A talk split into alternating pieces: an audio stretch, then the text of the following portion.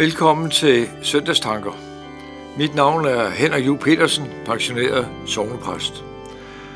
Øh, søndagen navn er sidste søndag efter Helse Konger, og teksten er fra Johannes Evangeliet kapitel 12, vers 23-33. Lad os samle om salmen Se hvilken menneske.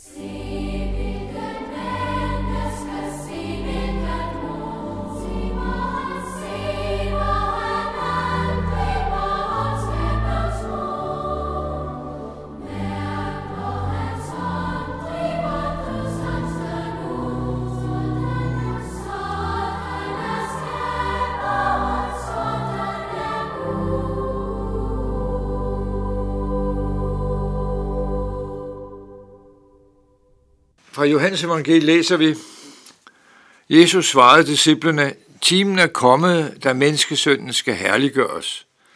Sandelig, sandelig siger jeg jer, hvis vedkornet ikke falder i jorden og dør, bliver det kun det ene korn. Men hvis det dør, bærer det mange folk. Den, der elsker sit liv, mister det, og den, der hader sit liv i denne verden, skal bevare det til evigt liv. Den, der tjener mig, skal følge mig, og hvor jeg er, der skal også mine tjener være. Den, der tjener mig, han skal faderen ære. Nu er min sjæl i oprør, og hvad skal jeg sige? Fader, frels mig for denne time. Nej, det er derfor, jeg er nået til denne time. Fader, herliggør dit navn. Der lød der en røst fra himlen. Jeg har herliggjort det, og jeg vil atter herliggøre det. Folkeskaren, som stod der og hørte det, sagde, at det var torden. Andre sagde, en engel talte til ham. Jesus sagde til dem, den røst lød ikke for min skyld, men for jeres skyld. Nu fældes der dom over denne verden. Nu skal denne verdens fyrste jages ud og når jeg er blevet ophøjet fra jorden, vil jeg drage alle til mig. Det sagde han, og betegnede dermed, hvordan han skulle dø. Amen. Timen er kommet, da menneskesønnen skal herliggøres. Der er åbenbart tale om noget afgørende i Jesu liv. Noget nyt skal til at begynde. Afskillige gange i Johannes evangeliet har Jesus udtalt, at hans time endnu ikke var kommet. Men nu er det altså, at menneskesønnen skal herliggøres. Herlighed er et andet udtryk for noget guddommeligt. Hele det gamle testament taler om herlighed som noget fra Gud. Tre ting er interessante ved overnævnte tekst. Herliggørelsen af Jesus foregår ved død og lidelse, illustreret ved Jesus brug af billeder om vedkornet, som lægges i jorden og dør, for at vokse op og blive mangefold. Altså herliggørelse af menneskesønnen sker gennem død og opstandelse. Den anden interessante iagttagelse er, at lige efter Jesus har talt om vedkornet, udtrykker han angst for, hvad der skal ske ham, i det han siger, min sjæl er i oprør. Han beder om at blive fri for det, der foregår. Men i det samme øjeblik, han har udtrykt denne angst, ved han, at det netop er hans opgave. Det er herliggørelsen af ham og Gud. Det er villet af Gud. Jesus forestående død på Golgata med det totale nederlag og for forhåndelse.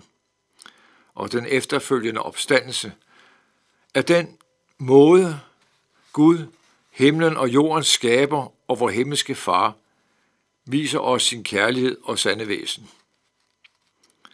Det tredje interessante ved teksten er, at Jesus efter sin tale om herliggørelse, når han er ophøjet, lover at drage alle til sig. Hvilket fantastisk løfte. Timen er kommet, er netop vendepunktet i Jesu liv, hvor han afslører, at både nederlaget og opstandelsen er ved at blive konkret. Det gælder også os, som sidder og lytter til teksten. Timen er kommet, er også vendepunktet for os. Anledningen til talen var egentlig to grækere, altså sikkert ikke troende, som kom til Filip og Andreas og spurgte, om de kunne sørge for at komme til at møde Jesus. Han havde sikkert gjort et stort indtryk på dem. De ville se hans såkaldte jordiske herlighed. Men Jesus svarede disciplene med talen om vedkårene. Hver gang vi hører om Jesus liv, hører om hans undergærninger og prøver at forstå hans død og opstandelse, bliver det på en forunderlig måde konkret og virkelig også for os. Timen er kommet, hvor vort liv og alle vores forvirrende tanker bliver sat ind i den sammenhæng, Jesus med sin herliggørelse også skaber for os. Det er vores trøst, det er vores håb at huske på, at Jesus har lovet at være der, hvor to eller tre er forsamlet i hans navn. Det sker, når vi lytter til hans ord, om hans ord og læser om ham i det nye testamente. Vi får på en forunderlig måde del i hans herliggørelse. Lad os med apostlen tilønske hinanden, hvor Herre Jesu Kristi nåde og Guds kærlighed og Helligåndens fællesskab være med os alle. Lad os samles om, Herre, du vandrer forsoningens vej.